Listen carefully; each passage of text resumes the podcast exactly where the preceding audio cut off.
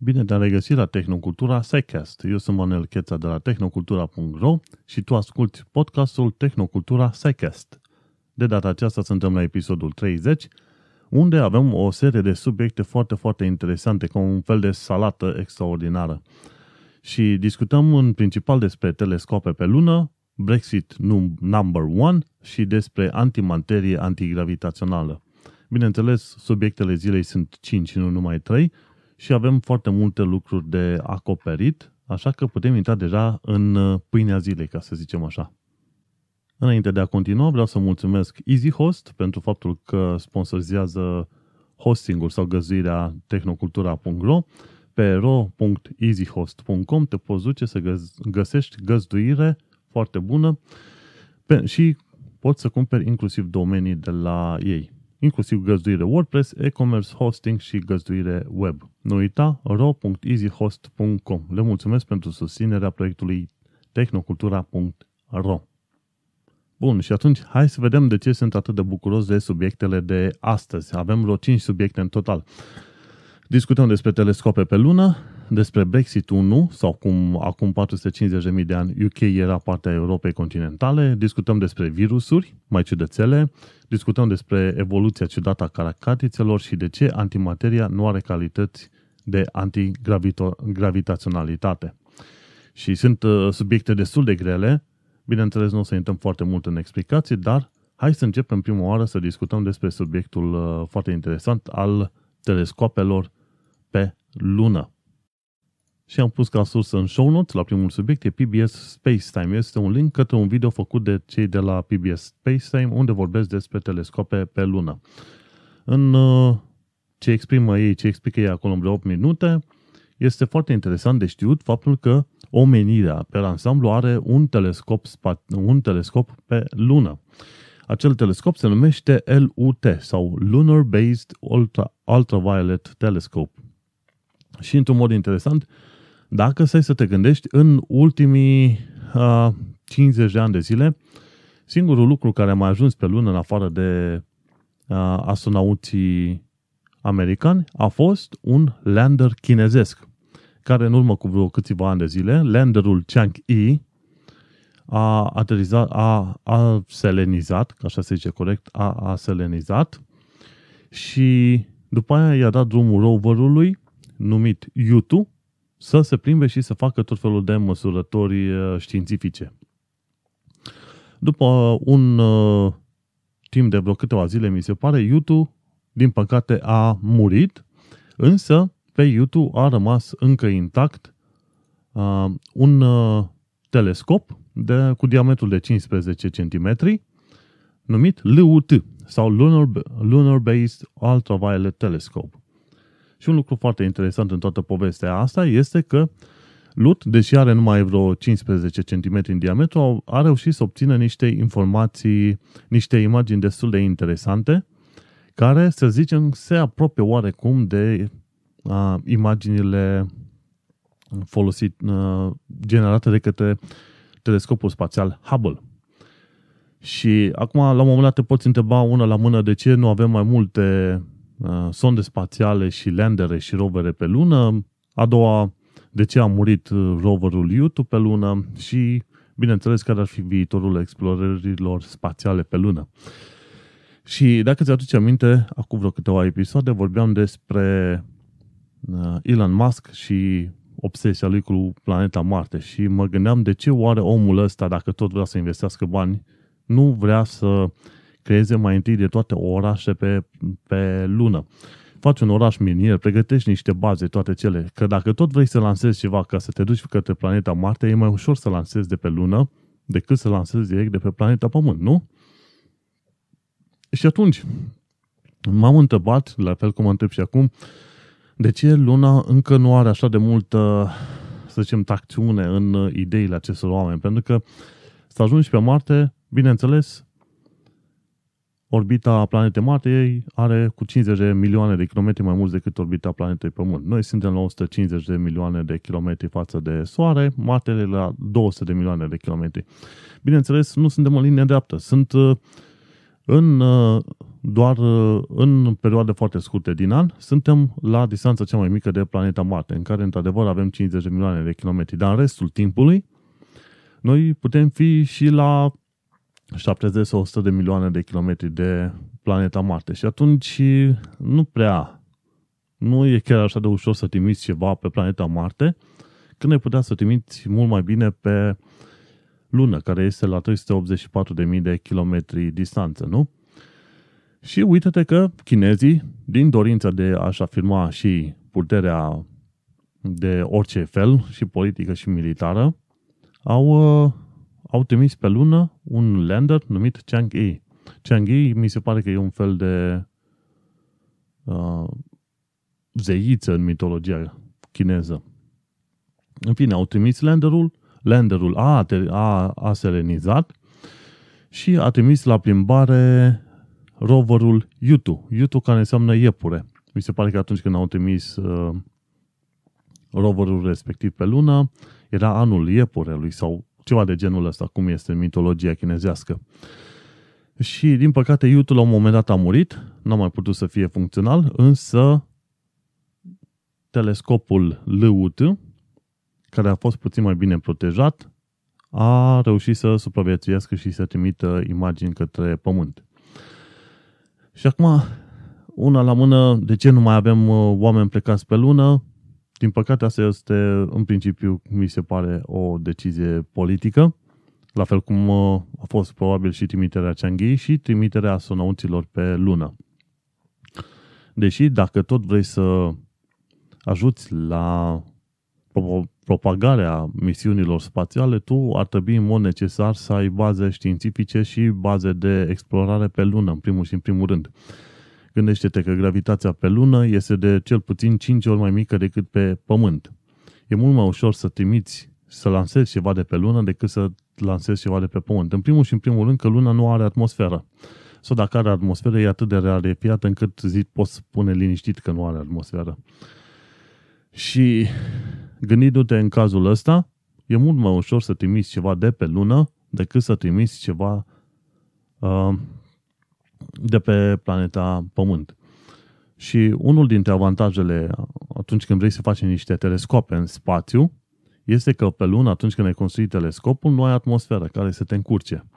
Pe Pământ, dacă vrei să obții, de exemplu, imagini foarte clare, te folosești de un mecanism ce se numește Adaptive Optics sau optica adaptivă, care înseamnă că atunci când ai o oglindă, ea reușește să prindă, să zicem, lumina care vine de la soare, de la soare, de la stele, prin, prin uh, intermediul, uh, bineînțeles, oglinzii principale.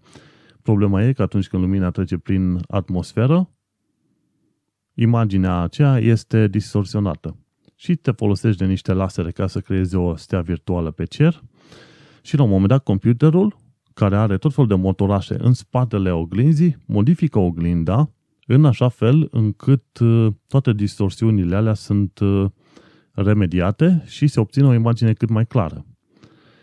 Dacă pui un uh, asemenea telescop pe lună, nu mai e nevoie să te folosești de un mecanism complex precum este optica adaptivă, inventată de către cei de la European Southern Observatory pentru telescopul VLT, Very Large Telescope, din uh, deșertul Paranal din Chile.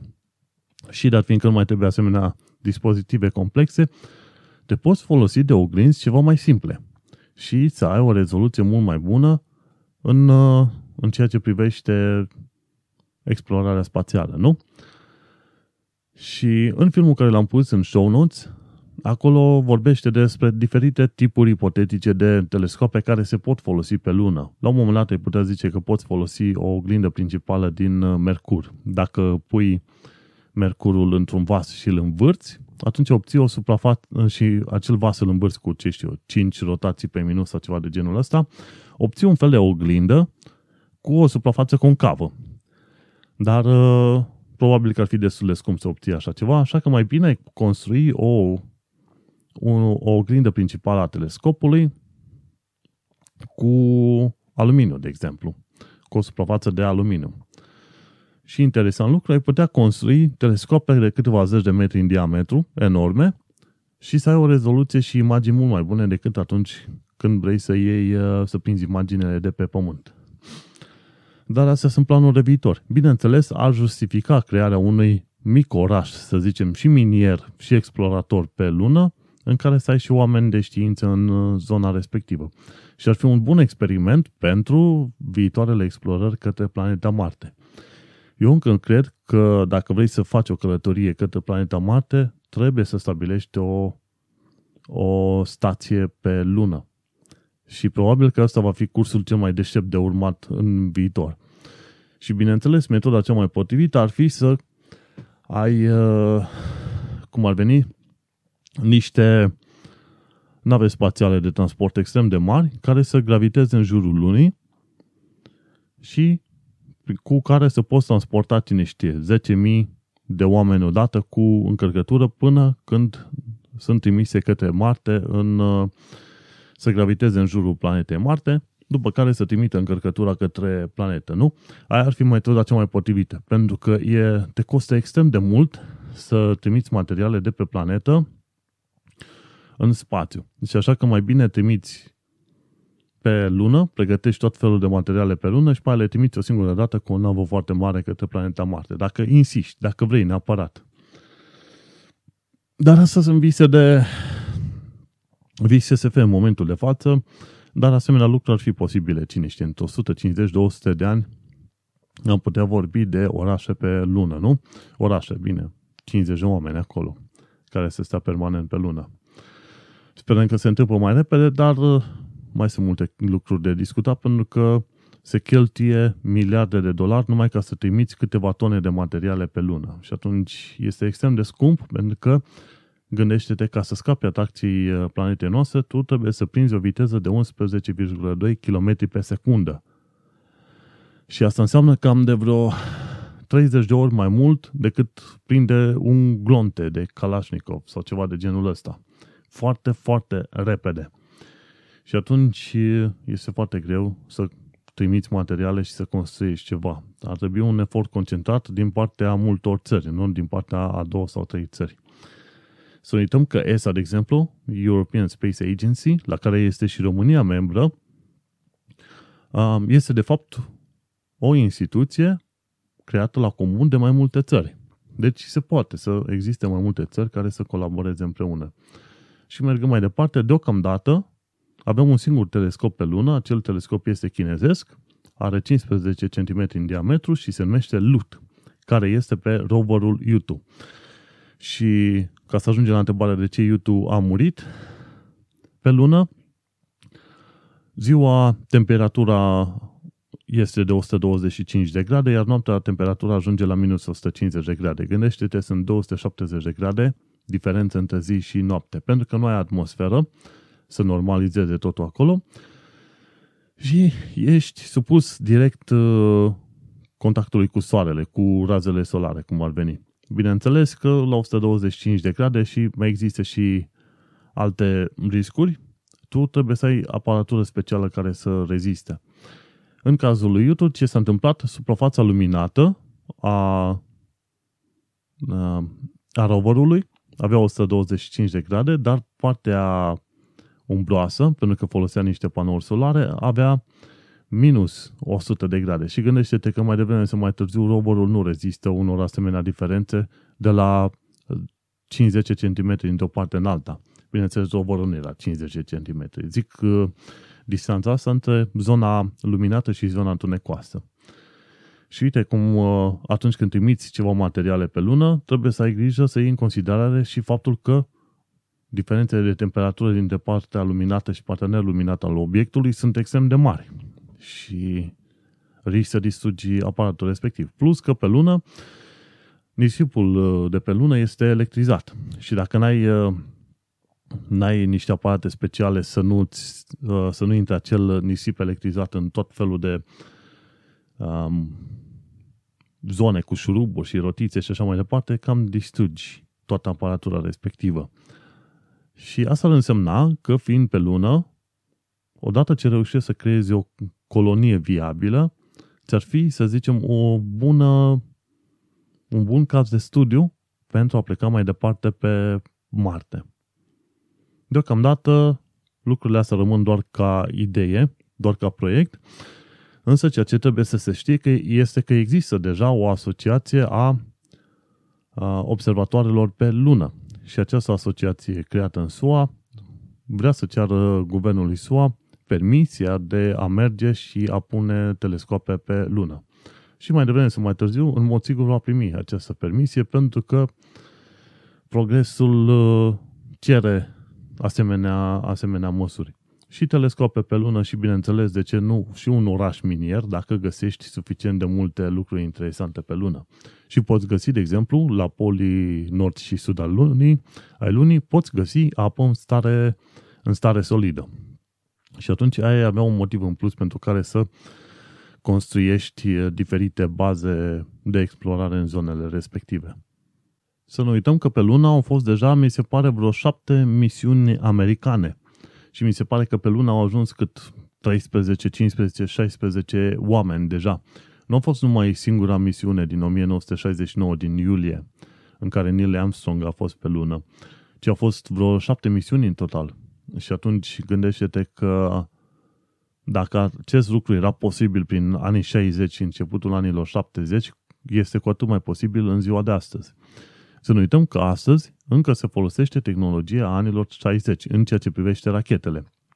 Bineînțeles, avem calculatoare mai bune, avem uh, sateliții care sunt în spațiu și așa mai departe, avem ceva mai mult ajutor pe linie de tehnologie. Dar când este vorba de tehnologia brută care ia obiectul de pe pământ și duce pe, în, în spațiu, în mare parte este cam aceeași tehnologie, același tip de rachete.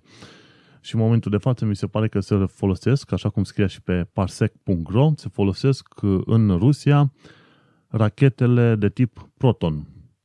Mai sunt uh, americane, mai folosesc uh, rachete de tip Saturn V, mai sunt cei de la SpaceX care folosesc rachete, mi se pare că sunt rachete de ale, de ale lor, dar pornite tot după modele de la NASA.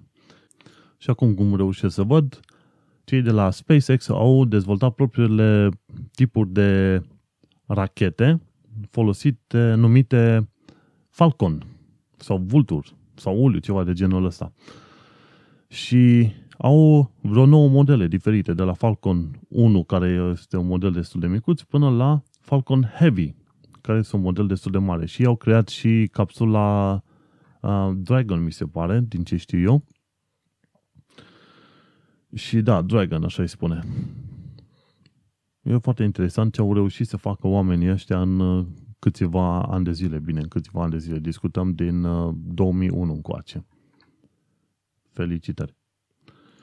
Și gândindu-ne la faptul că o companie privată a reușit să facă treaba asta, gândește-te că sunt mai multe companii private și, bineînțeles, la un moment dat ai putea vedea țări întregi care ar vrea să creeze noi programe spațiale. Și uite-te că China are asemenea intenții, India are asemenea intenții, nu? Că India s-au lăudat la un moment dat că au trimis un, uh, o sondă spațială către Marte cu numai 70 uh, de milioane de dolari. Bineînțeles că India n-a trebuit să investească zecile de miliarde și deceniile pentru a face un milion de teste, pentru că cei de la NASA și-au oferit uh, consultanță și ajutorul în mod gratuit. Și atunci, când am văzut pe indieni că s-au bucurat extraordinar de mult, uite ce bine a reușit noi cu numai 70 de milioane comparativ cu ceea ce fac uh, cei de la NASA cu 700, m-am enervat și am văzut pentru că am văzut că uh, e bine să fii mândru, dar este bine să fii și umil, mai ales când uh, tu n-ar trebui să investești bani în cercetare și dezvoltare, pentru că tu ai primit uh, sfaturile respective în mod gratuit de la NASA. Dar, în fine, asta probabil sunt eu puțin cam pic, așa. Și gândindu-ne, deci, au, uh, au intenții de genul ăsta de a călători în spațiu și de a crea sonde și așa mai departe. Sunt indienii, sunt chinezii, sunt japonezii, nu? Avem ESA în Europa, European Space Agency, uh, și mai este, bineînțeles, SUA. SUA SUA, UK și Canada în genere lucrează împreună ca să trimită oameni în, uh, în spațiu și bineînțeles și sateliți și așa mai departe. Și să nu uităm, uh, unul dintre cel mai mari, cei mai mari jucători în era spațială este desigur Rusia. dar cam atât despre telescope pe lună. Avem deja unul și sperăm să avem mult mai multe și cine știe, poate în 150 de ani de zile vom avea și o stație permanentă pe lună. Este frumos să te gândești că în 10, 20, 30 de ani de zile vei face o colonie pe Marte, dar hai să fim puțin mai realiști. Chestii de genul ăsta înseamnă foarte multă muncă și nu sunt lucruri care le faci de pe o zi pe alta. Așadar ne gândim la chestiuni de 100-150 de ani de acum încolo. Hai să trecem la următorul subiect.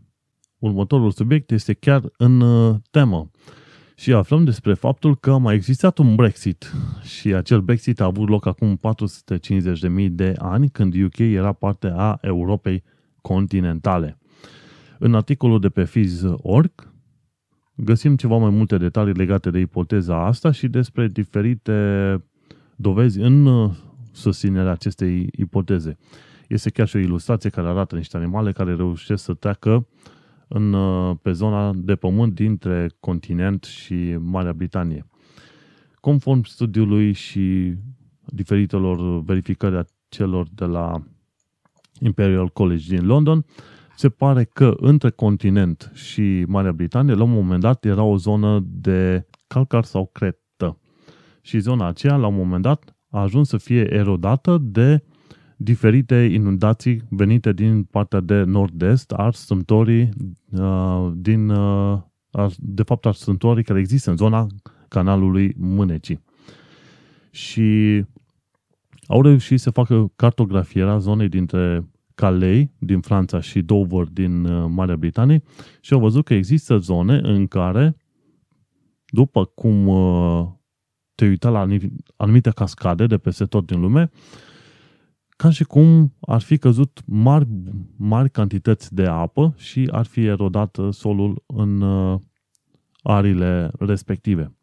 Practic, se presupune că în uh, zona de est a Marii Britanii era un lac foarte mare și în urmă cu vreo 450.000 de ani temperaturile erau mult scăzute și Marea Britanie era o zonă de nu o zonă de savană, cum era să zic, ci semăna foarte mult cu Siberia din ziua de astăzi. Și ce se întâmplă? Exista o zonă, ca un fel de podeț între Calais și Dover, care făcea legătura între continent și Marea Britanie. La un moment dat, au început să se topească ghețarii și au reușit să rupă din acea zonă de pământ care face legătura dintre Franța și Marea Britanie și cu cât au reușit să rupă mai mult, au uh, practic au dărâmat toată zona respectivă care face legătura între cele două țări. Și atunci ne-am pomenit că avem canalul Mânecii în ziua de astăzi. Ipoteza aceasta exista de mai bine de 100 de ani de zile, dar nu putea fi probată în uh, niciun fel. Și Dr. Jenny Collier, care este co- coautor al studiului din partea Departamentului al uh, Științelor Pământului, din uh, Imperial College London, unde s-a făcut studiul, a spus că bazat pe dovezile pe care le vedem, credem că sâmtoarea Dover, a, în urmă cu vreo 450 de ani de zile, a fost o, un fel de pod de pământ care unea Marea Britanie de Franța și arăta mai mult ca un fel de tundră înghețată în genul Siberiei decât uh, comparativ cu zona verde care este în ziua de astăzi. A fost o lume foarte rece și care avea în foarte multe locuri cascade care cădeau peste uh, zona asta din uh, Calcar, din Cretă, care unea Marea Britanie de Franța. Uh, dacă te duci, dacă te uiți la tot felul de poze cu Dover în Marea Britanie, vezi că sunt uh, zonele alea foarte aproape de mare care au uh, pereți din ăștia de cretă albi. Malurile sunt foarte abrupte și înalte și atunci din, a, din același tip de sediment, sediment era și zona asta de legătură între Franța și Marea Britanie. Și deși ideile astea existau din urmă cu 100 de ani de zile, abia prin anii 60 au început să se găsească o serie de asemenea dovezi. Și când au luat date din satelit și au măsurat adâncimile și zonele și relieful de din uh, canalul Mânecii au reușit să se contureze aceste idei.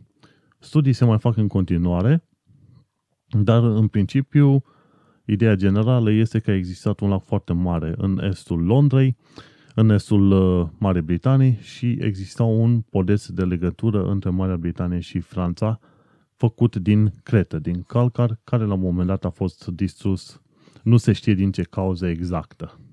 Acum că am terminat să discutăm despre Brexit 1, hai să discutăm despre virusuri.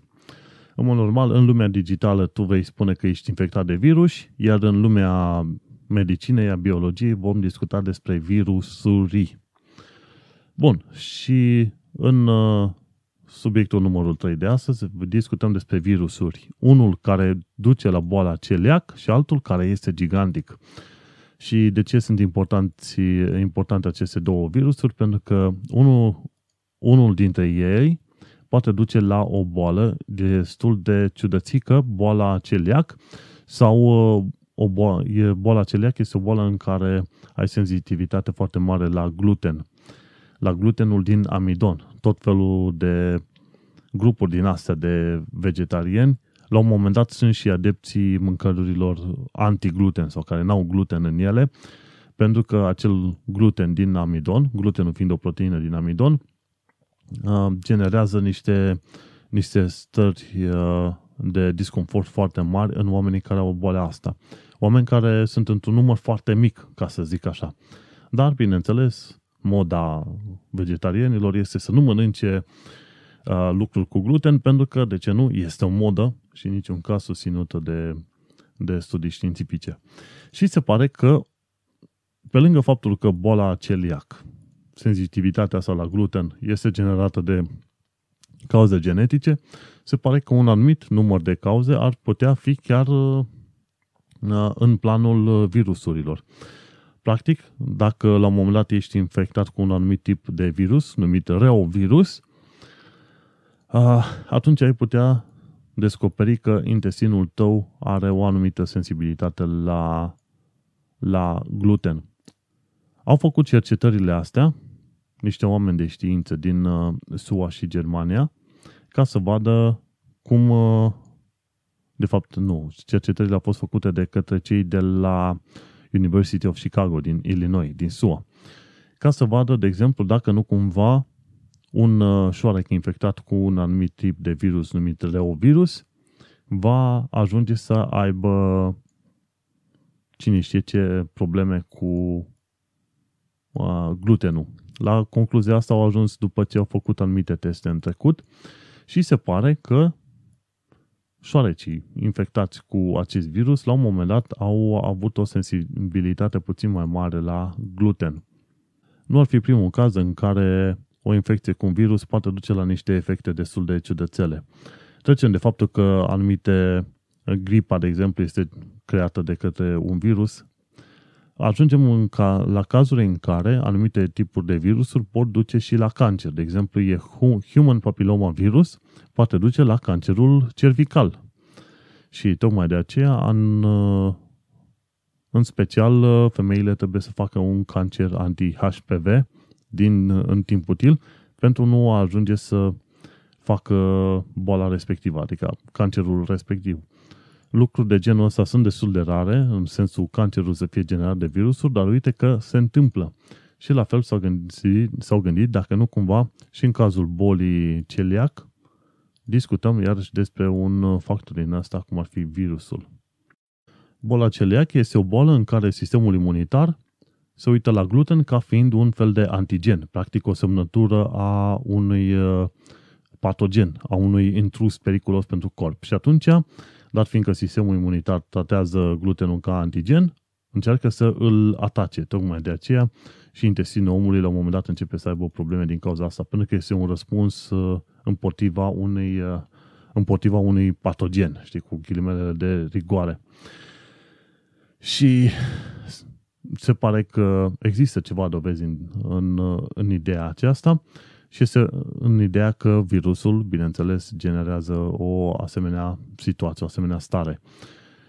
Cei care au făcut testul la Universitatea din Chicago au fost conduși de Bana Jabri și echipa ei s-au folosit de un reovirus numit T1L, care în șoareci a disus toleranța acestora la gluten. Deci, Bana Jabri de la Universitatea din Chicago din Illinois a folosit un reovirus numit T1L și astfel a reușit să genereze intoleranță la gluten în uh, șoarecil respectiv. Și de ce glutenul poate să fie o problemă pentru unii oameni? Pentru că este foarte rezistent la uh, descompunere în, uh, în intestinul oamenilor. Și testele făcute de către echipa lui Jabri explică de ce doar o mică parte dintre oameni au această boală numită boala celiac. Și se pare că, deși în Statele Unite ale Americii 40% de, din oameni ar putea avea o predispoziție genetică la boala asta celiac, doar 3% din uh, oameni ajung să aibă în mod efectiv condiția asta, adică boala asta, boala celiac, 3%, nu este un număr foarte mare, dar este, să zicem, un număr, să zicem, măricel, măsurabil, ca să zicem așa. Și David, David Sanders, de la Universitatea din Sheffield, din Marea Britanie, a spus că este un studiu fascinant și că au, au căutat dovezi în privința acestei ipoteze încă de ani buni de zile și au arătat că, într-adevăr, aceste reovirusuri ar putea avea un rol în uh, generarea bolii celiac. Și, bineînțeles, asemenea studii mai trebuie să fie continuate și făcute pe aceeași direcție, practic confirmat acest studiu, pentru că dacă se confirmă că virusul acest reovirus poate genera boala celiac în oameni, am putea să generăm un, uh, un nou mod de a trata oamenii, ba chiar să reușim să facem și un fel de vaccin pentru oamenii care ar putea, să zicem, uh, fi victime ale acestui boli. Și ar fi interesant. Și acum ajungem în partea alaltă, în care ne batem cu moda vegetarianilor sau veganilor în principal, ce facem dacă avem un vaccin care uh, luptă împotriva bolii celiac, dar o parte din vegani, care sunt și antivacciniști, zic numai o parte, da? care sunt și antivacciniști, nu ar face vaccin pentru că ei uh, ar uh, le e teamă pentru că vaccinul respectiv cumva i-ar face autiști. Și ceea ce zic, mă, nu iau vaccinul ăsta ca să nu fac autism, ceea ce e o prostie, pentru că nu este nicio legătură între una și alta și prefer să rămân în continuare cu boala asta celiac, așadar o să caut să iau uh, alimente care sunt gluten-free. În fine, este o logică destul de întortocheată și cu care nu mă pot împăca în veci pururi. Dar asta e cu virusul care ar putea genera boala celiac în anumiți oameni. Hai să discutăm despre un virus genial care este și un virus enorm. La un moment dat, era vorba ca virusurile să fie trecute în al patrulea domeniu al vieții. În mod normal, viața pe planeta Pământ este clasificată după uh, noua clasificare din 1990 făcută de către biologi, biologul, biofizicianul Carl Wiese. Viața pe Pământ este clasificată în trei domenii mari. Arhea, bacteria și eucaria. Și clasificarea asta a fost făcută, cum am zis, în 1990 de către Carl Wiese, care este un microbiolog și un biofizician. Și atunci toată viața de pe planeta noastră, de la ciuperci, plante, broaște, fluturi, oameni, este formată din trei domenii mari. Arhee, în, de obicei, în arhee vorbim de celule procariote, celule care nu au nucleu, dar care sunt extremofile. De obicei, arheele le găsești prin zonele vulcanice, la fundul oceanului și așa mai departe. După aia discutăm de bacterii. Bacterii care, bineînțeles, recunoaștem uh, cel puțin la nivel de noțiune, n-au nici ele, sunt și ele procariote și n-au uh, un, un nucleu propriu, dar sunt uh, mult mai complexe decât arheele și sunt, uh, ne întâlnim cu ele foarte des. Ele sunt practic parte a microbiomului uman, da? Să nu uităm că ar exista cam o, un raport de 1 la 1 ca număr de celule în corpul uman și număr de bacterii, din, uh, de obicei din intestinul gros al corpului uman. Deci, arhee și bacterii sunt procariote și mai avem domeniul eucariotelor, în care sunt clasificate de la de la uh, plante, animale, insecte, tot ce vrei tu pe acolo, în cap până în coadă. Și cam asta ar fi cele trei domenii ale vieții. Dar oamenii la un moment dat considerau că și virusurile ar fi trecute ca domeniu al vieții, practic al cel de-al patrulea domeniu al vieții.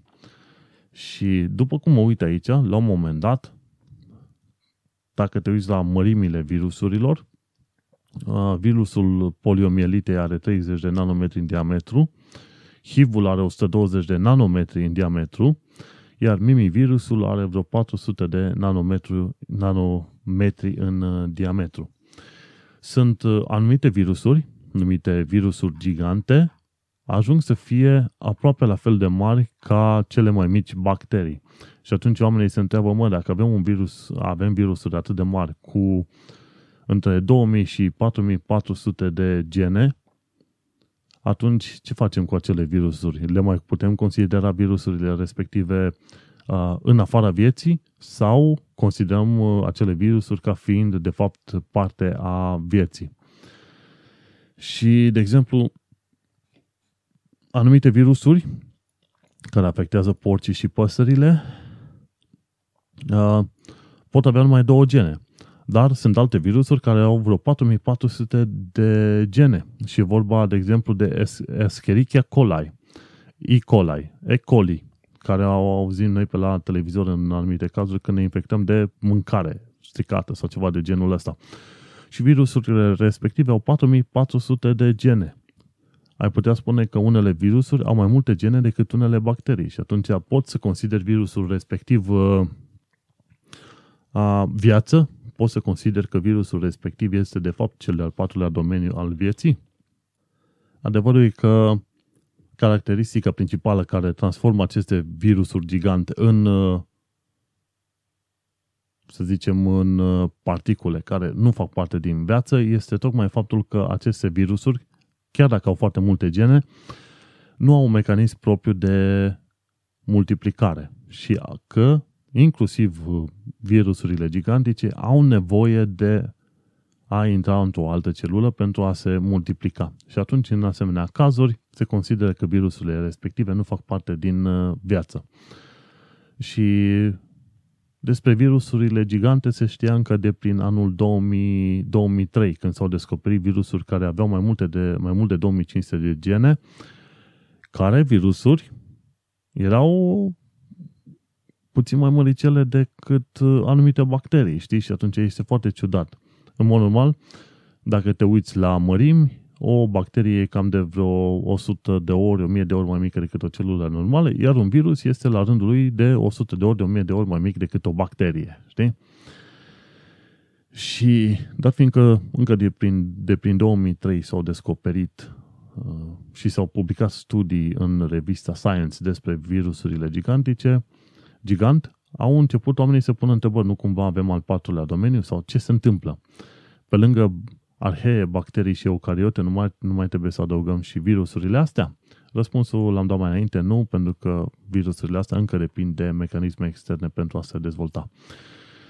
Și după aia s-a trecut la întrebarea de ce există asemenea virusuri și există două păreri diferite. Una dintre ele este faptul că aceste virusuri sunt de fapt niște rămășiți ale unor celule din vremurile de vechi și de demult, acele celule și-au pierdut o parte din materialul uh, genetic și din, uh, și din uh, practic organitele celulare și au ajuns la stadiul de virus. O altă părere este faptul că au fost virusuri mai mici și de-a lungul timpului, infectând celule, au reușit să acapareze o parte din materialul genetic al acelor celule. Și,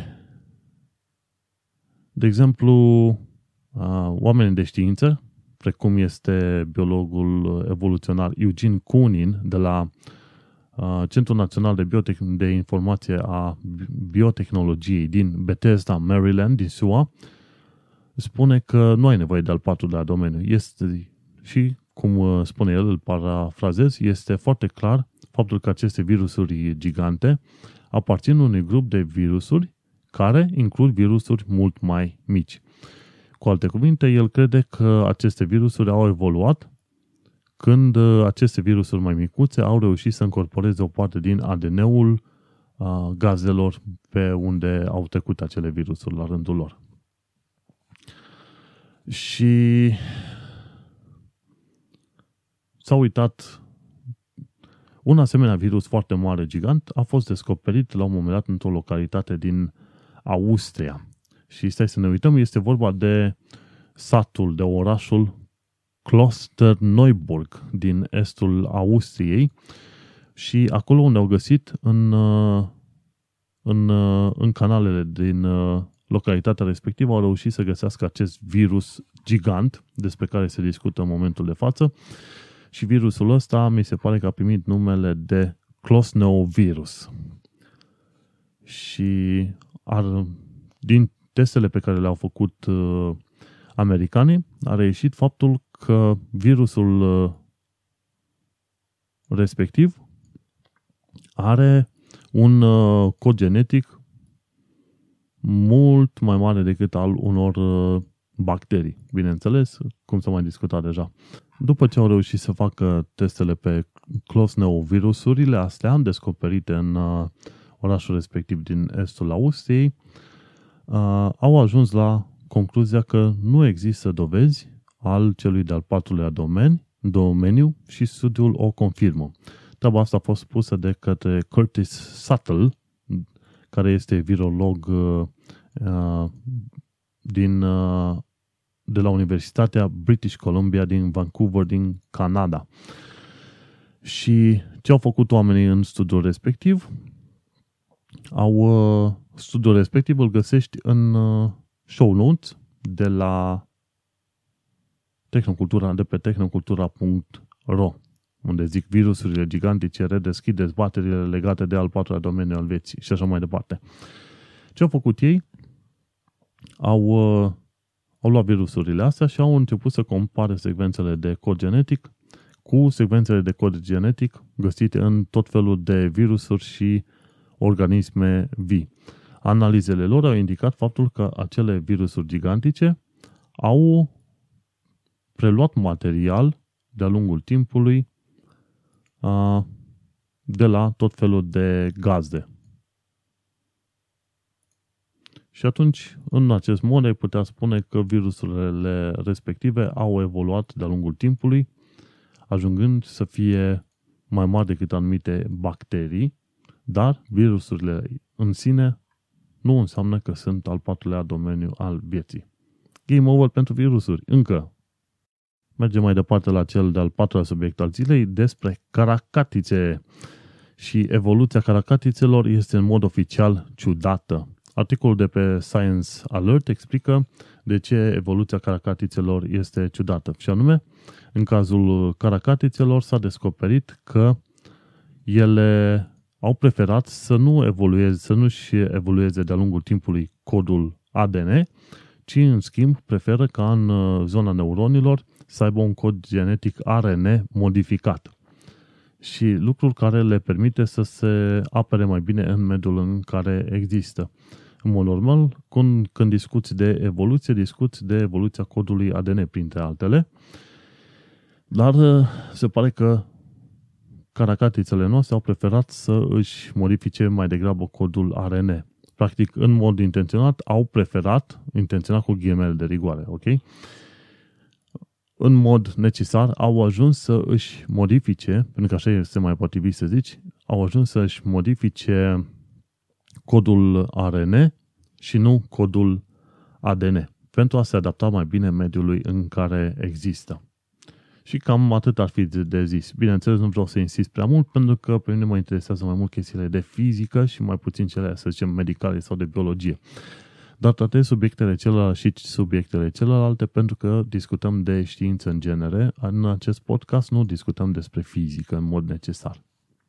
Și aici vreau să fac o mică paranteză legată de voință sau de direcție, de exemplu. Când, când am zis că caracatițele au vrut să-și modifice codul ARN, nu înseamnă că s-au gândit, haide să mă gândesc eu acum într-o oră de meditare și să modific eu codul ARN sau în detrimentul codului ADN. Nu este așa.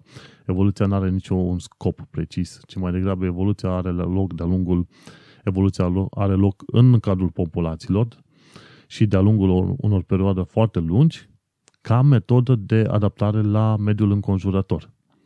Practic, într-un fel sau în altul, ai modificare de cod genetic și selecție naturală, care la un moment dat uh, transformă populația dintr-o specie în alta, în urma modificărilor de mediu, dar pe perioade destul de lungi.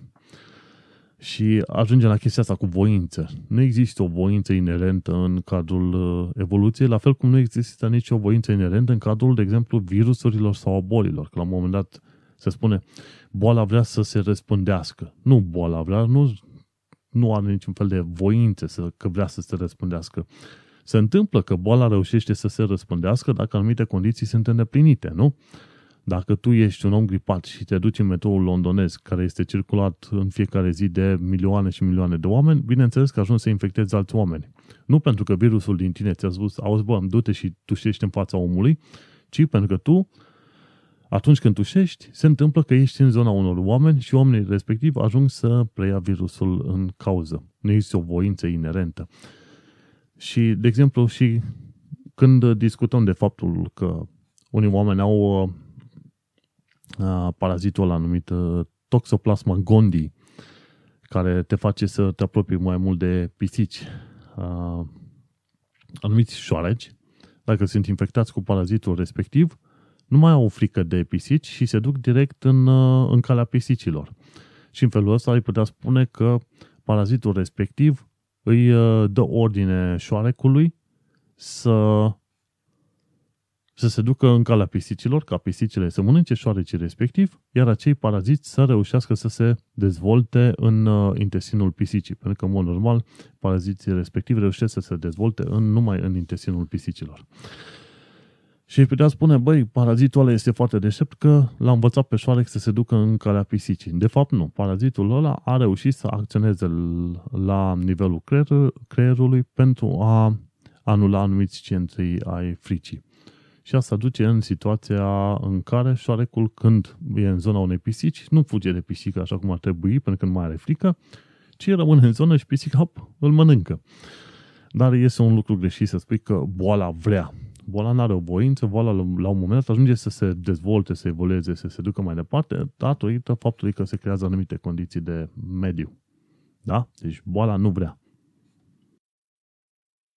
Haideți să trecem la ultimul subiect al zilei, un subiect uh, foarte interesant care probabil te interesează. De exemplu, de ce antimateria nu are calități antigravitaționale? Dacă este antimaterie, bineînțeles, de ce nu am putea obține noi un efect din ăsta antigravitațional? Să creăm un lucru din antimaterie și lucrul ăla să plutească cumva în aer. Nu? Ar fi foarte interesant și bineînțeles dacă acest lucru s-ar fi întâmplat până, la, până în ziua de astăzi am fi avut niște mecanisme foarte ciudățele de genul SF-ului. Însă, dacă te pui să studiezi mai bine calitățile antimateriei, așa cum o să explic în scurt timp, ai să-ți dai seama de ce așa ceva nu este posibil.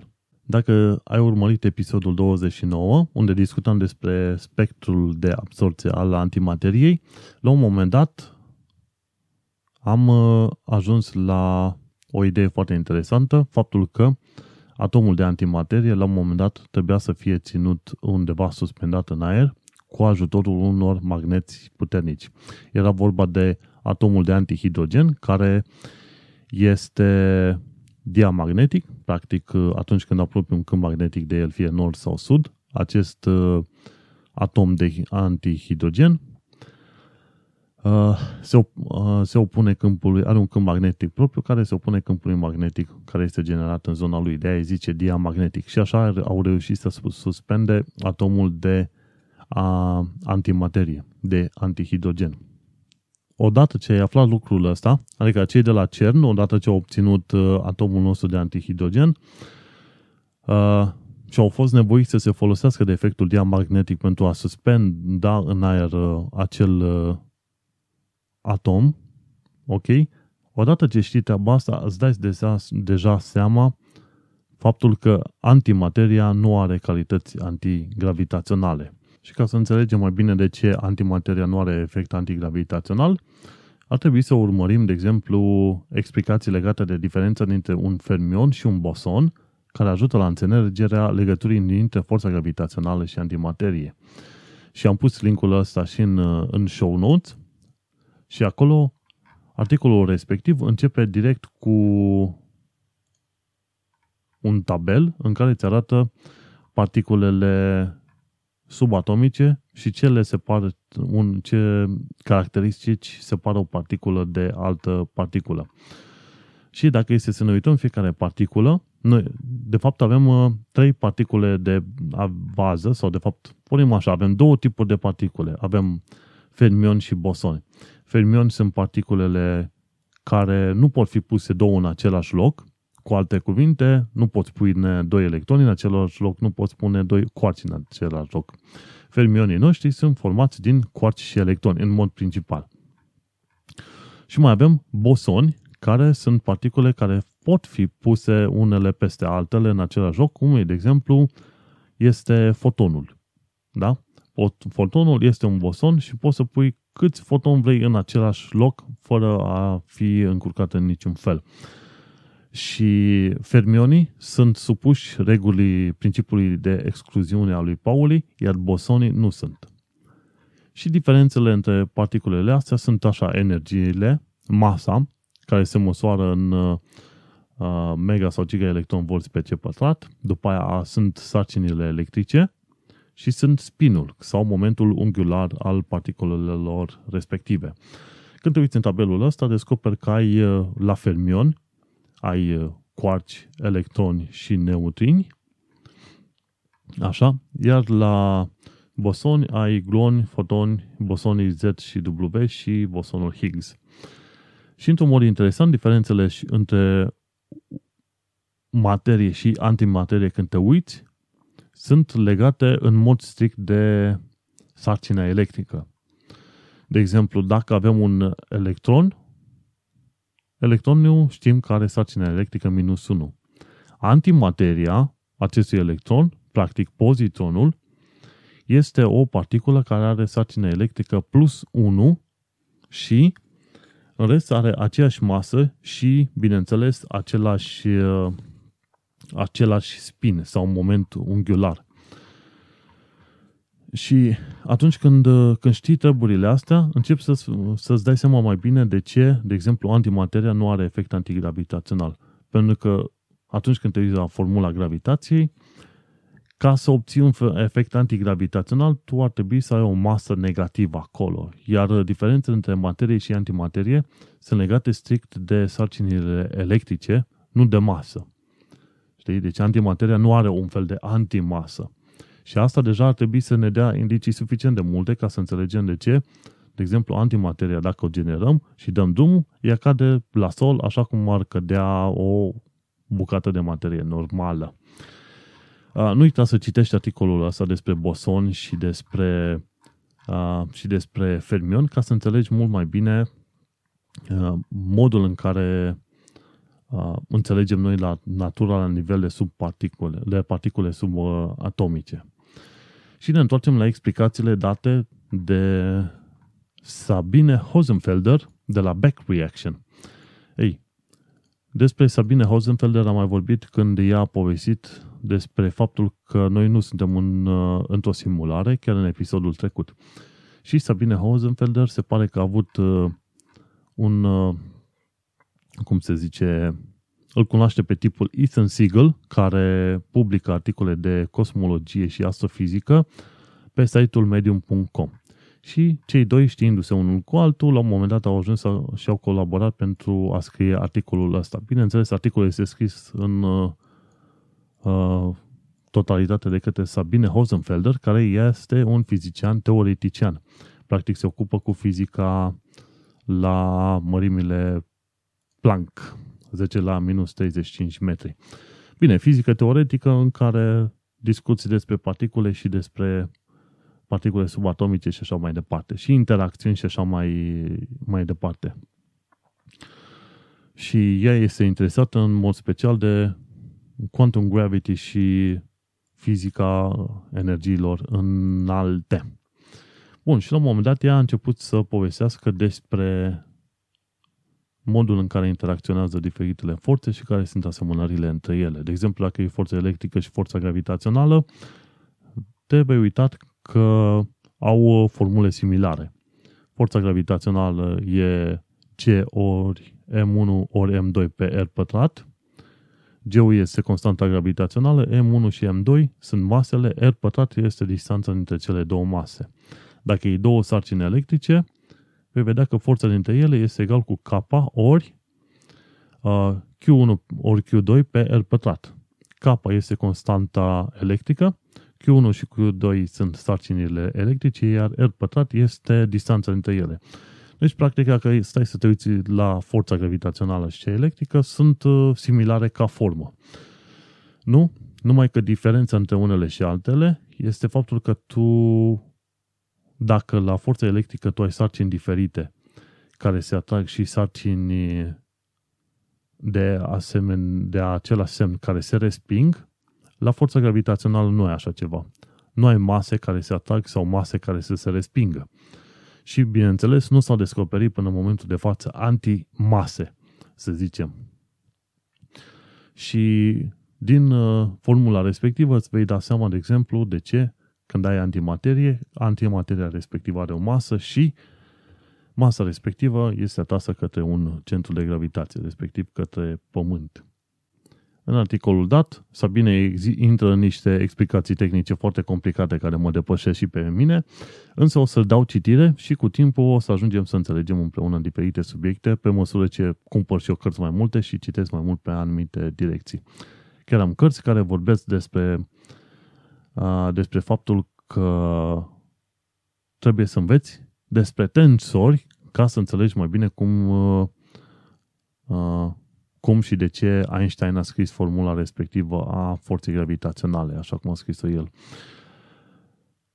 Și, de exemplu, pentru electromagnetism, ne avem de a face cu un câmp numit câmp, or, câmp vectorial. Și ea explică. De exemplu, este o întrebare foarte dificilă, mult mai dificil de explicat decât uh, își dau seama mulți oameni. Diferența între gravitație și forță electromagnetică este dată de tipul de câmp care transmite interacțiunile dintre particule, nu? Și interacțiunile dintre particule sunt mediate de către aceste câmpuri. Practic, uh, nu poți să zici că ai interacțiuni între două particule dacă nu există un anumit câmp care face legătura, care face această interacțiune, care facilitează interacțiunea. Pentru electromagnetism avem un câmp electromagnetic și acest câmp este un câmp vectorial. Pentru gravitație, așa cum explică, este un câmp mai complicat. Este un câmp de tensori de rangul 2, care descrie spațiul și timpul în sine. Nu, nu am să caut să explic deocamdată ce este tensor și așa mai departe, încă nu știu. În timp o să învăț și eu, pentru că am o carte de fizică de facultate pe care o parcurg uh, încetul cu încetul. Și cum explică ea mai departe, deci merg pe mâna ei, care, în mod, uh, așa cum știm noi deja, este, este fizician de atâția ani de zile, da? Și dacă cuantifici o interacție, interacție, câmpul de interacție este acompaniat de o particulă. Pentru electromagnetism noi avem de-a face cu particula numită foton.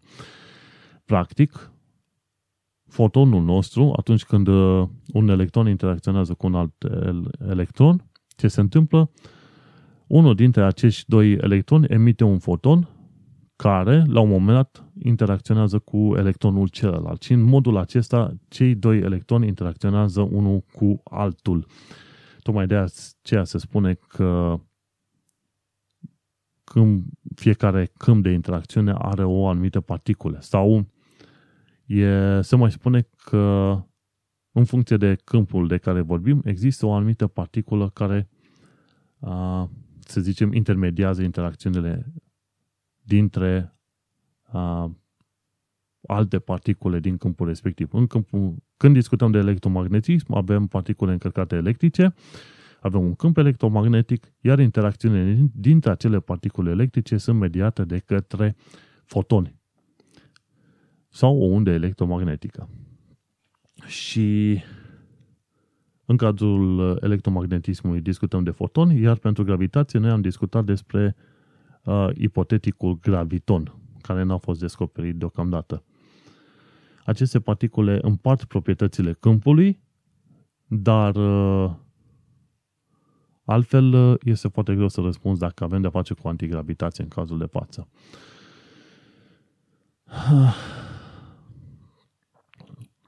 Și ca să înțelegem mai bine, de exemplu, diferența între cele două câmpuri, câmpul gravitațional și câmpul electric, uh, ajunge la ideea de semn, plus sau minus. Pentru un câmp vectorial, ca în cazul electromagnetismului, sarcinile asemănătoare se resping, iar cele uh, diferite se atrag. Dar pentru un, uh, un câmp tensorial de rangul 2, cum este spațiu-timpul, sarcinile asemănătoare se atrag, deci masa cu masă se atrage, dar sarcinile de semn diferit se resping practic, dacă am avea antimaterie, atunci, într-adevăr, antimateria asta s-ar respinge cu materia normală și obține antigravitație, cum s-ar zice, cu ghilimele de rigoare. În schimb, în uh, forțele electromagnetice, dacă avem uh, sarcini diferite, ele se atrag, dacă avem sarcini de același fel, ele se, se resping. Bun. Și atunci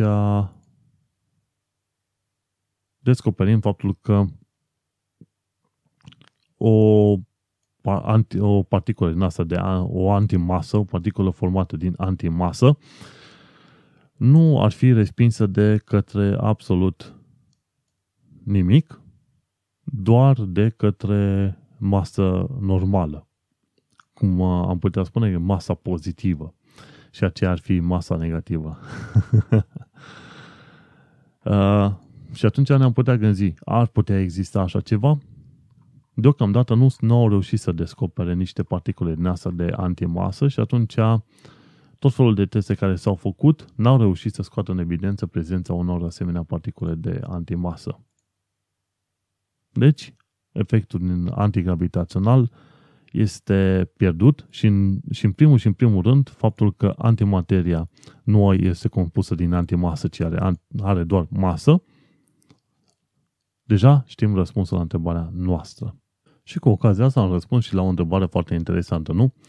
Asemenea întrebări mi se pare că s-au mai pus de-a lungul timpului și cred că o dată pe an tot uh, reapar cumva pe internet. În fine, ideea e că s-a răspuns, antimateria nu este antigravitațională și putem trece mai departe. O să sărim puțin peste multele linkuri pe care le am acum în show notes la minutul de tehnologie și așa mai departe.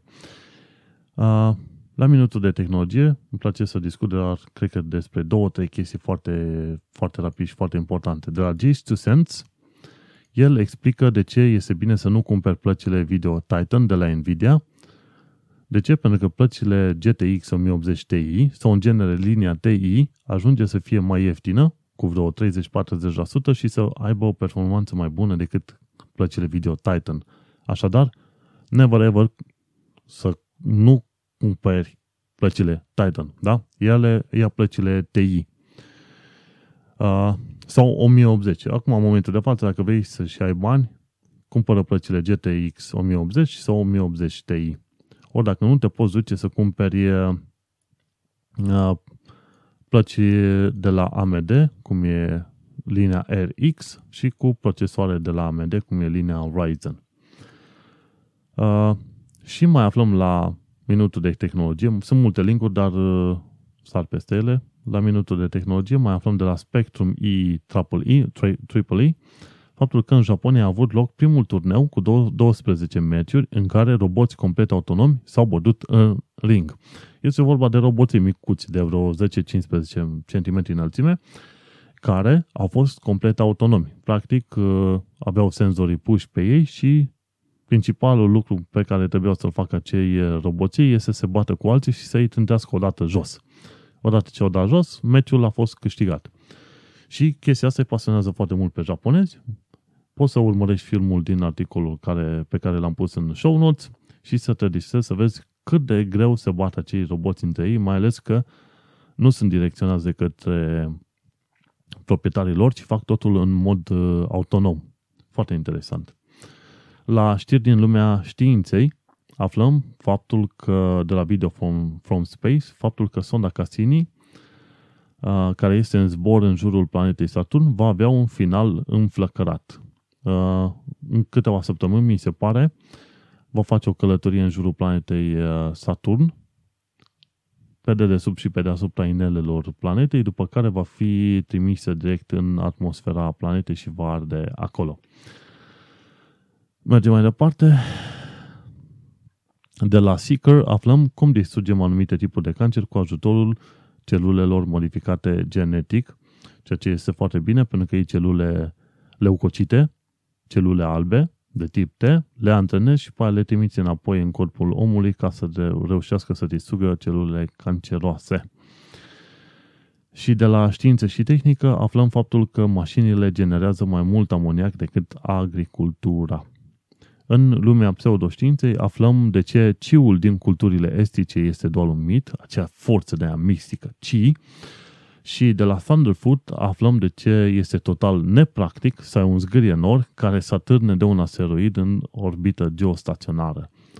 A apărut la un moment dat uh, niște videouri pe internet în care aduci un asteroid, îl pui în orbită geostaționară la 30.000 de kilometri altitudine și construiești de pe acel asteroid un zgârie nor care să ajungă deasupra unui anumit punct pe planeta Pământ. Și, uh, bineînțeles, Thunderfoot explică de ce așa ceva nu este tocmai posibil, pentru că una la mână n-ai banii să faci treaba asta și a doua ar fi total nepractic și a treia există riscuri foarte mari. Să, să, să pur și simplu unii oameni n-au, n-au de nici pe departe simțul ridicolului când te gândești. Pare o idee super faină, dar nici măcar în filmele SF nu, nu este pusă. De ce? Pentru că este total aberantă. Mergem mai departe la secțiunea de bonus. De la Cristian Român aflăm Cărți deștepte, ideea de natură, de la Robin George Collingwood. De la Interesting Engineering aflăm de ce copiii nu au voie să mănânce miere de albine, mai ales că această miere de albine conține ar putea conține bacteria Clostridium botulinum. Bine, este vorba de copii sub un an, da? Ține minte, copiii sub un an nu le da miere, că s-ar putea îmbolnăvi și muri din cauza bacteriei ăsteia. Bun, la Geography Now aflăm despre Grenada și despre dapelul Grenadei și de la Michel van Biesen aflăm ce este lucrul mecanic și tot de la el aflăm uh, ce sunt sistemele binare în astrofizică. Și încă un lucru foarte interesant, de la PBS Infinite Series aflăm despre rezolvarea unor probleme din viața de zi cu zi cu ajutorul matematicii, problema culorilor grafurilor. Sunt uh, multe alte linkuri în zonele de tehnologie, știință, bonus și așa mai departe. Nu, intra, nu uita să intri la show notes pe tehnocultura.ro ca să afli mai multe detalii. Bun, și acesta a fost episodul numărul 30, unde am vorbit despre Brexit 1, despre uh, virusuri gigante, despre telescope pe lună și, de ce nu, despre un subiect foarte interesant, de ce antimateria nu are calități antigravitaționale. Eu sunt Manuel Cheța de la tehnocultura.ro, tu ai ascultat podcastul Tehnocultura Psycast, episodul 30. Ne auzim pe data viitoare.